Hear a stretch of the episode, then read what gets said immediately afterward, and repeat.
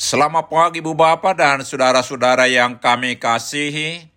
Kami dari Yayasan Badan Kerjasama Marturia mengucapkan selamat beraktivitas hari ini di dalam penyertaan Tuhan kita Yesus Kristus.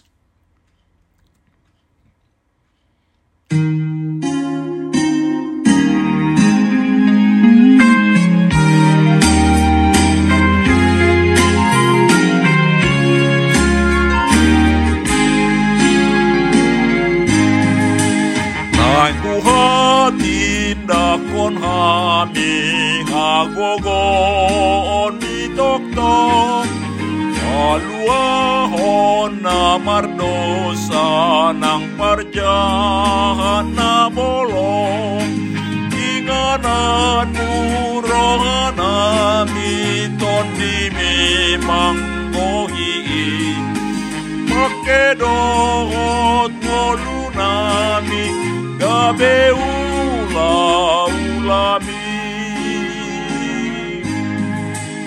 saipa puuli krohana, mikä pe pangoloi niho. Asa marsa halhami, lauma katinna konho. Inganan purohana, miton nimi mangoloi.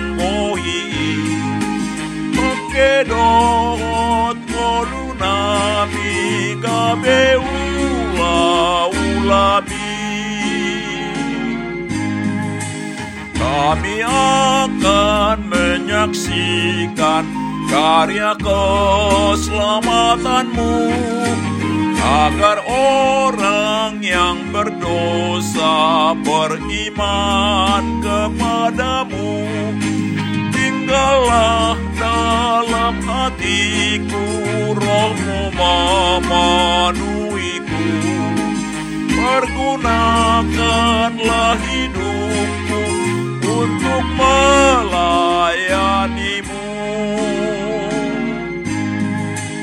Kuduskanlah hidup kami agar taat padamu Hikmatmu penuhi kami menyaksikan namamu.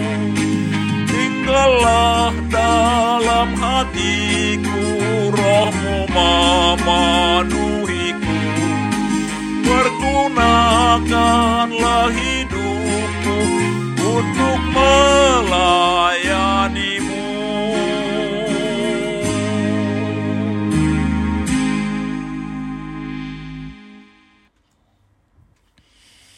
Mari kita berdoa. Tuhan Yesus, di pagi hari ini kami hendak merenungkan firman-Mu.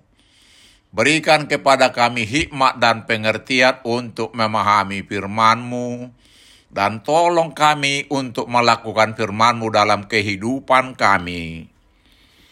Amin. Saudara-saudara yang dikasihi Tuhan Yesus, firman Tuhan untuk kita renungkan di pagi hari ini, terambil dari kisah para rasul 20 ayat 24 dengan tema Hamba yang tekun menuntaskan tugasnya demikian firman Tuhan. Tetapi aku tidak menghiraukan nyawaku sedikit pun, asal saja aku dapat mencapai garis akhir dan menyelesaikan pelayanan yang ditugaskan oleh Tuhan Yesus kepadaku untuk memberi kesaksian tentang Injil kasih karunia Allah.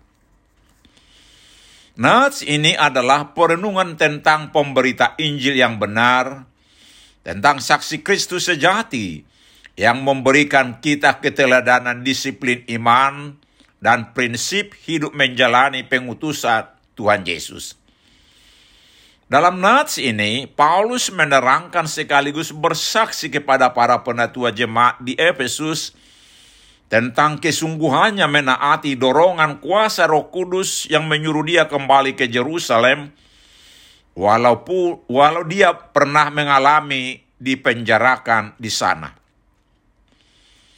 Paulus menegaskan bahwa apa pun kesulitan dan ancaman yang menghadang, akan dia hadapi bila itu dalam rangka pelayanan yang ditugaskan Tuhan Yesus kepadanya.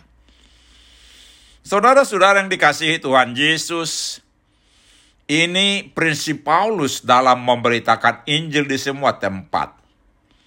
Itu terbukti antara lain ketika ia harus menghadapi keberingasan masa di Efesus. Kisah para Rasul 19 ayat 29 dan 30 Waktu diserang masa dan orang Yahudi yang membencinya saat memberi kesaksian iman di bait suci kisah para rasul 21 ayat 37 sampai dengan kisah para rasul 22 ayat 21. Ia tidak gentar bersaksi tentang Yesus Kristus kepada Raja Agripa kisah para rasul 26 ayat 1 sampai 22. Paulus juga pernah dilempari batu sehingga menyadari hidupnya penuh ancaman. Kepada Timotius, anak rohaninya, Paulus memberitahu dia akan mati dan darahnya menjadi persembahan curahan. 2 Timotius 4 ayat 6. Semuanya itu adalah karena kesaksiannya tentang Yesus bagi banyak orang. Dan karena itulah dia rajin menuliskan surat tuntunan bagi jemaat. Paulus percaya disiplin iman dan kesetiaan bersaksi sampai akhir hayat adalah sumber kekuatan dan menjadi jalan menuju mahkota abadi, yaitu hidup kekal baginya dan bagi orang yang diinjilinya. 1 Korintus 9 ayat 22 sampai 27, baik orang Yahudi dan non-Yahudi maupun para raja dan penguasa. Amin. Mari kita berdoa. Ya Tuhan tuntun kami semua orang percaya turun-temurun setia dan tekun melaksanakan tugas panggilan kami, bersaksi tentang Injilmu, walau menghadapi banyak rintangan. Amin. Tuhan Yesus memberkati kita.